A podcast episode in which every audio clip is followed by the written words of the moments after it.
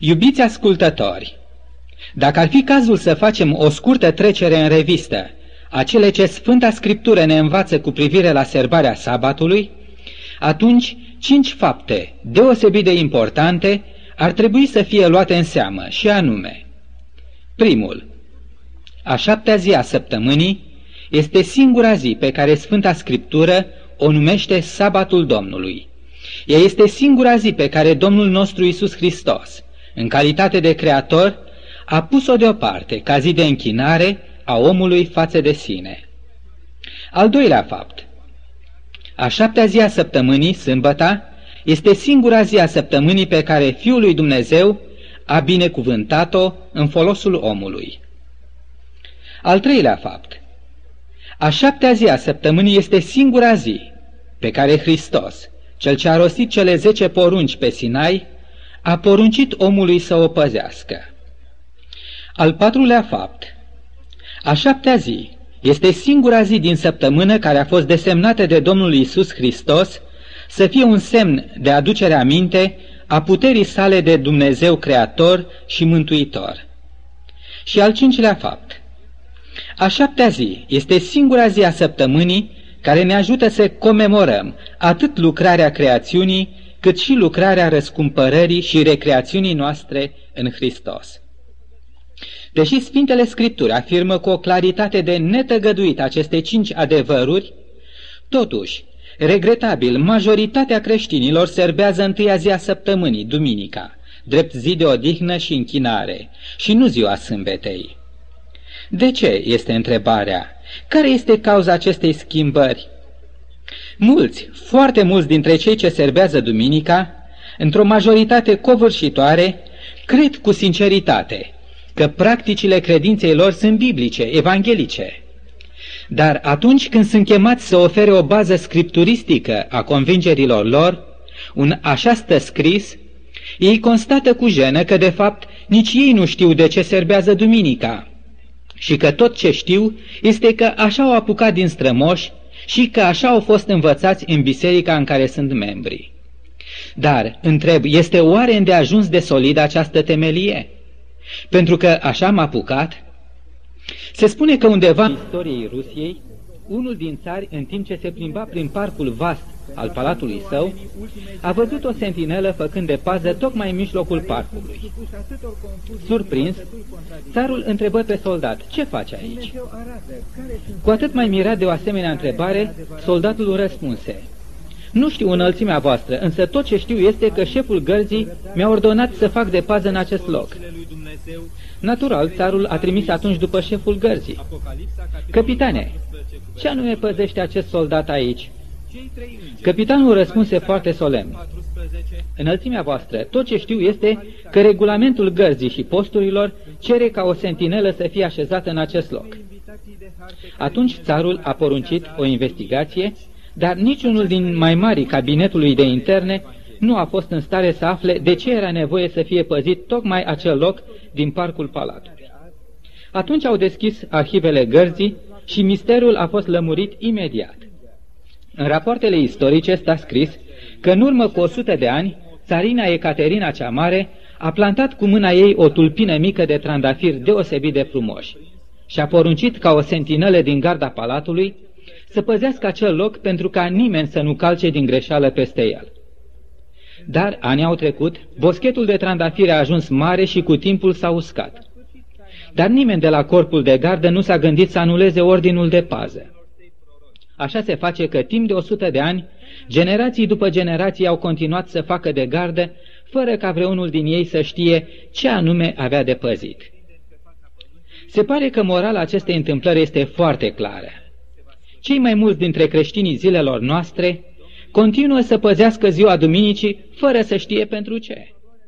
Cred că a sosit timpul, stimați ascultători, să deschidem din nou arhivele Cuvântului lui Dumnezeu și să verificăm motivul pentru care stăm de gardă în dreptul unei zile de odihnă și închinare, diferită de aceea poruncită de Iisus. Mai înainte, mulți frați creștini care serbează duminica cred că, deoarece de secole majoritatea creștinătății serbează această zi, Însuși Noul Testament este acela care ne învață să serbăm întâia zi a săptămânii, duminica. Și ca bază a acestei convingeri, aproape toate manualele de doctrină creștină prezintă o listă de opt texte, în care este menționată prima zi a săptămânii ca zi de sărbătoare și închinare. Vă invit, stimați ascultători, să ne luăm puțin timp și să analizăm cu răbdare fiecare text în parte. De pildă, primul verset este la Evanghelia după Marcu, capitolul șaisprezece, cu versetul nouă. Să-l citim. Iisus, după ce a înviat în dimineața zilei din tâia săptămânii, s-a arătat mai întâi Mariei Magdalenei. Acest verset stabilește adevărul că Domnul Hristos a înviat în dimineața zilei duminicii, dar nicăieri nu apare nici măcar o cât de slabă aluzie în acest verset că de aici înainte creștinii ar trebui să onoreze duminica, deoarece Domnul a înviat în această zi. Al doilea verset se găsește la Evanghelia după Marcu, la capitolul șaisprezece, cu versetul unu și doi. Cuvântul spune: după ce a trecut ziua sabatului, Maria Magdalena, Maria mama lui Iacov și Salome au cumpărat miresme ca să se ducă să ungă trupul lui Iisus. În ziua din tâia săptămânii s-au dus la mormânt dis de dimineață, pe când răsărea soarele. Acest pasaj arată că sabatul era deja sfârșit când aceste femei s-au dus la mormânt. Erau zorii zilei de duminică. Indiferent cât de mult ar încerca cineva, în mod sigur îi va fi imposibil să păzească sabatul Domnului în ziua duminicii. De ce? Pentru că textul ne arată că ziua sabatului a trecut înainte ca să se reverse zorii duminicii. Așezate una lângă alta, sâmbăta și duminica, în versetele citate mai înainte, vedem clar care este ziua întâia și care este ziua șaptea a săptămânii. Al patrulea pasaj biblic, care amintește de ziua întâia săptămânii și pe care unii creștini păzitori și apărători ai zilei duminicii îl folosesc drept bază a practicei lor, este pasajul din Evanghelia după Luca, de la versetul cincizeci și patru la cincizeci și șase și capitolul douăzeci și patru cu versetul unu. Cuvântul Evangheliei ne spune astfel: era ziua pregătirii și începea ziua sabatului. Femeile care veniseră cu Iisus din Galileea au însoțit pe Iosif, au văzut mormântul și felul cum a fost pus trupul lui Iisus în el și s-au întors și au pregătit miresme și miruri. Apoi, în ziua sabatului s-au odihnit după lege. În ziua întâia săptămânii, femeile și altele împreună cu ele au venit la mormânt dis de dimineață și au adus miresmele pe care le pregătiseră. Notați, vă rog, în acest pasaj trei lucruri foarte clare. Primul, Domnul Hristos a fost crucificat în ziua de vineri, ziua dinaintea sabatului, numită ziua pregătirii. În al doilea rând, Domnul Hristos a înviat dintre cei morți în ziua duminicii, următoarea zi după sabat. Și în al treilea rând, pasajul ne arată că urmașii Domnului Iisus au serbat sabatul potrivit cu porunca lui Dumnezeu, aceasta fiind ziua dintre ziua crucificării și ziua învierii. Unii însă întreabă, nu cumva, de-a lungul secolelor s-au strecurat unele greșeli în succesiunea zilelor? După cum se știe, calendarul a suferit câteva schimbări în decursul vremii. Cum am putea fi noi siguri că ziua sâmbete este chiar a șaptea zi a săptămânii, așa cum este specificat în porunca patra din Decalog? De fapt, aceasta este întrebarea cu care a întâmpinat un pastor al unei mari biserici, păzitoare a duminicii, pe unul din membrii ei, un tânăr, despre care a auzit că a început să serbeze sabatul biblic. Frate drag, ai face mai bine să o lași mai ușor cu sâmbăta. De altfel, trebuie să știi că au fost pe parcursul veacurilor așa de multe schimbări în calendar că nimeni nu poate fi sigur care este ziua șaptea menționată de Decalog. Atunci tânărul a întrebat: dar, frate pastor, sunteți dumneavoastră atunci sigur că duminica este ziua în care Iisus a înviat? Da, i-a răspuns pastorul, noi suntem absolut siguri de aceasta. Atunci nu-i nimic mai simplu, a spus tânărul. Evanghelia după Marcu, la capitolul șaisprezece, cu versetul nouă, spune că Iisus a înviat în prima zi a săptămânii. Dacă lucrurile stau așa, atunci pentru că sunteți așa de sigur că duminica este prima zi a săptămânii, tot ce am de făcut este să număr zilele în continuare și când vine ziua a șaptea, și eu sunt tot atât de sigur că acea zi este sâmbăta.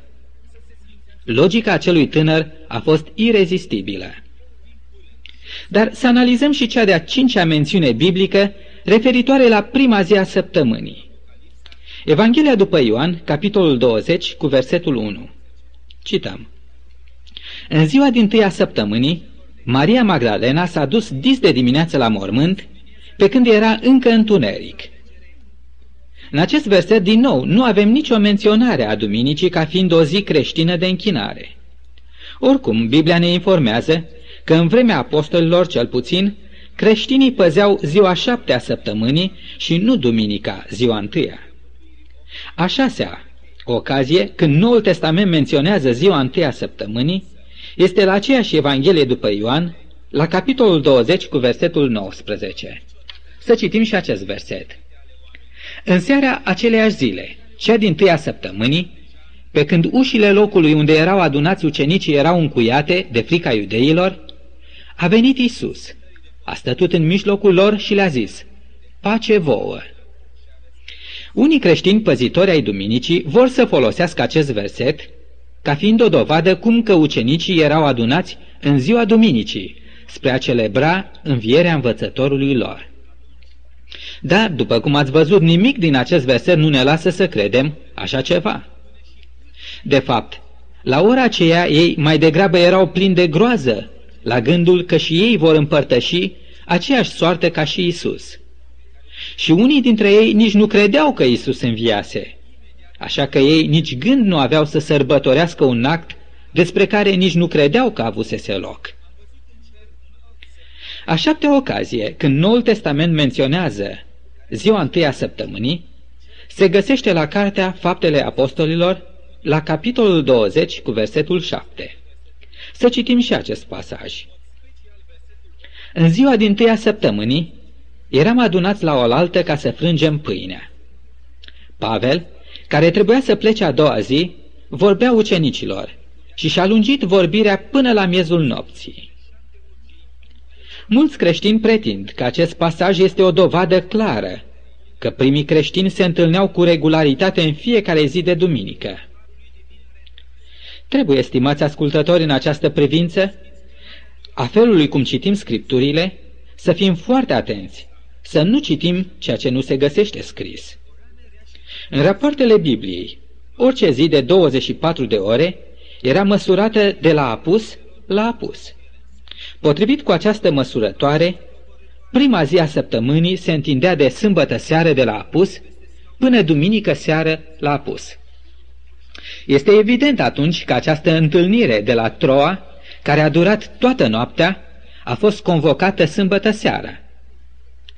Astfel de întâlniri nu erau însă o practică creștină obișnuită, ci doar o ocazie.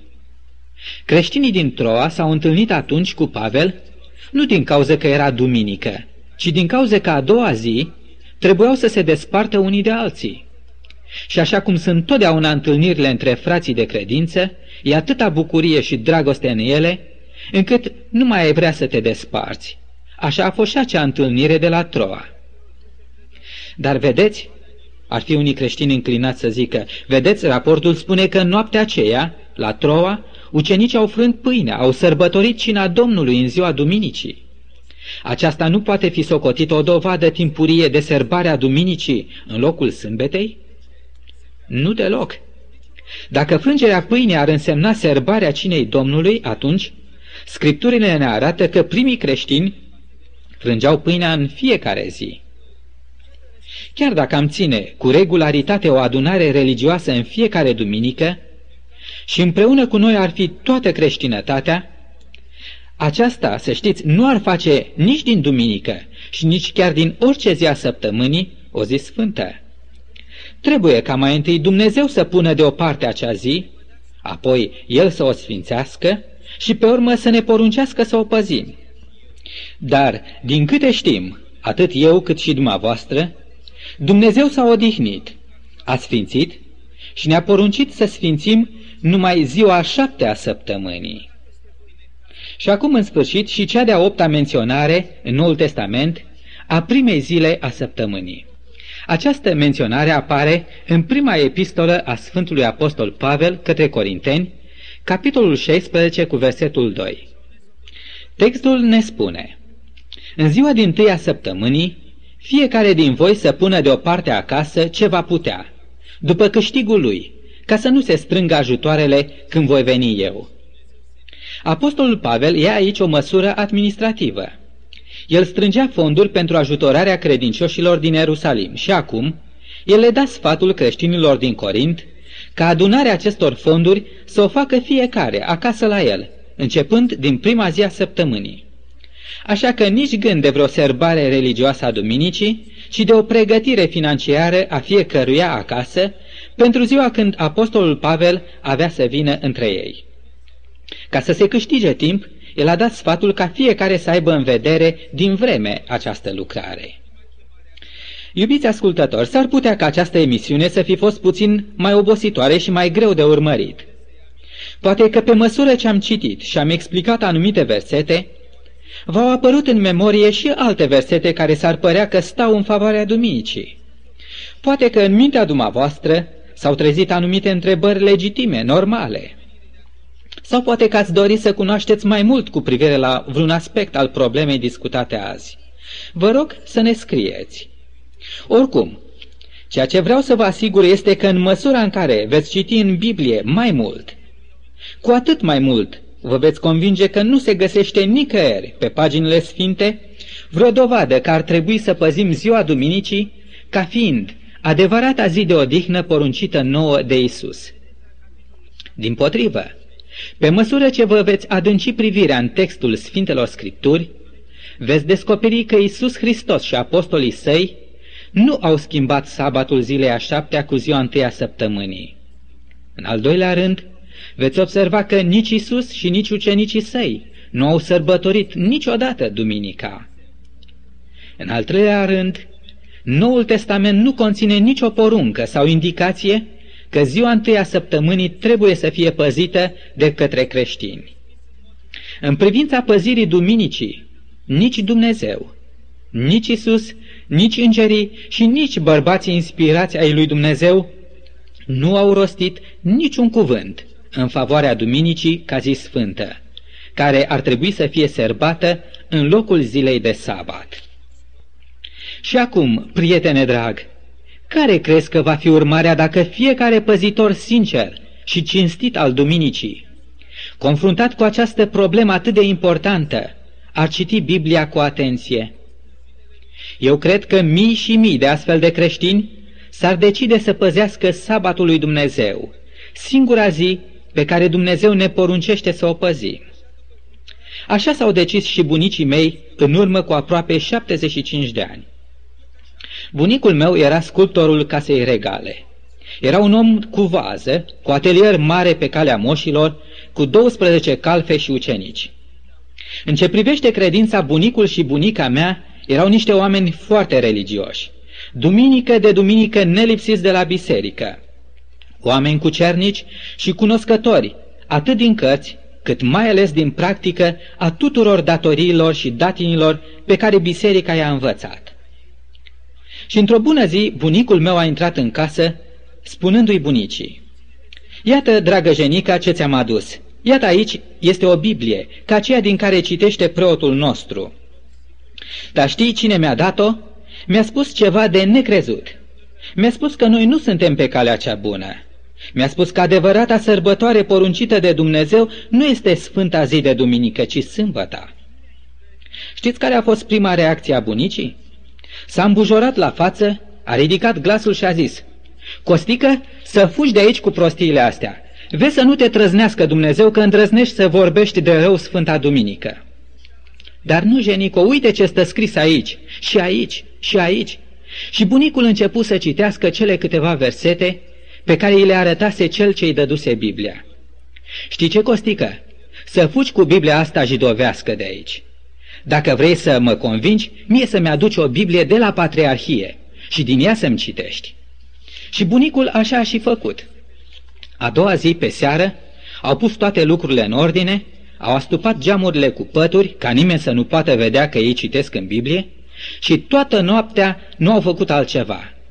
Bunicul citea din așa zisa Biblie jidovească, iar bunica verifica cele citite de bunicul pe Biblia ei cea mare cumpărată de la patriarhie. Și dacă ați fi putut fi de față, ați fi putut auzi cum bunica, acea creștină evlavioasă, mereu spunea cu uimire și cu satisfacție: și la mine tot așa scrie. Și așa i-au apucat zorile. Bunicul în mână cu Biblia cea mică, iar bunica în mână cu Biblia de la patriarhie, cercetând temeiurile sărbării sâmbetei și ale duminicii. Și când se revărsau zorile peste Bucureștiul de altădată, așa cum stăteau cufundați în studiul lor, deodată au auzit o bătaie în geam. Era unul din ucenici care cerea bani ca să meargă să cumpere pâine. Bunicul l-a cam repezit ca să se ducă să se culce, că e încă noapte. Însă acel ucenic a insistat și a îndrăznit să-i răspundă bunicului: nu, domnule patron, este ziua, dați jos ce aveți în geam. Într-adevăr, era ziua și bunicii mei nu au știut că o noapte întreagă fusese petrecută în studiul Bibliei. Dar acela a fost doar începutul, căci din acea noapte Dumnezeu a adăugat la credința sinceră în care bunicii mei trăiseră până atunci multe zeci de ani de credință și mult mai multe cunoștințe din Sfânta Scriptură. Astăzi bunicii mei nu mai sunt în viață, dar încă aud undeva în memorie glasul bunicii repovestindu-mi întâmplarea din acea seară minunată a trecerii lor, de la păzirea duminicii la păzirea sâmbetei, ca urmare a unei cercetări sincere, cinstite și pline de interes a Sfintelor Scripturi. Prietene drag, sunt sigur că și ție-ți trebuie un singur pas pentru a înțelege care este adevărata zi de odihnă pe care Iisus, Creatorul și Mântuitorul nostru, a ales-o, a sfințit-o, a binecuvântat-o și ne-a dat-o ca zi de serbare și închinare. Nu trebuie să privești la oameni, nu trebuie să clădești pe părerile sau obiceiurile celor din jur, decât în măsura în care acestea sunt susținute de cuvântul Sfintelor Scripturi. Tot ceea ce trebuie să faci, alături de mine și de alți creștini, este să-ți rezervi timp, din ce în ce mai mult, să studiezi cu atenție Sfintele Scripturi. Ia-ți timp și te roagă și cere în rugăciune fierbinte călăuzirea Duhului Sfânt. Iisus ne-a promis că Duhul Său cel Sfânt ne va călăuzi în tot adevărul. Și în confuzia generală ce domină azi creștinismul, tocmai aceasta este nevoia noastră de seamă: să cunoaștem și să trăim tot adevărul Sfintelor Scripturi. Și fie ca Dumnezeu să te ajute cu putere de sus și cu harul Său să te așezi chiar azi de partea adevărului Său. Aceasta este rugăciunea mea pentru mine și tine în această seară. Amin.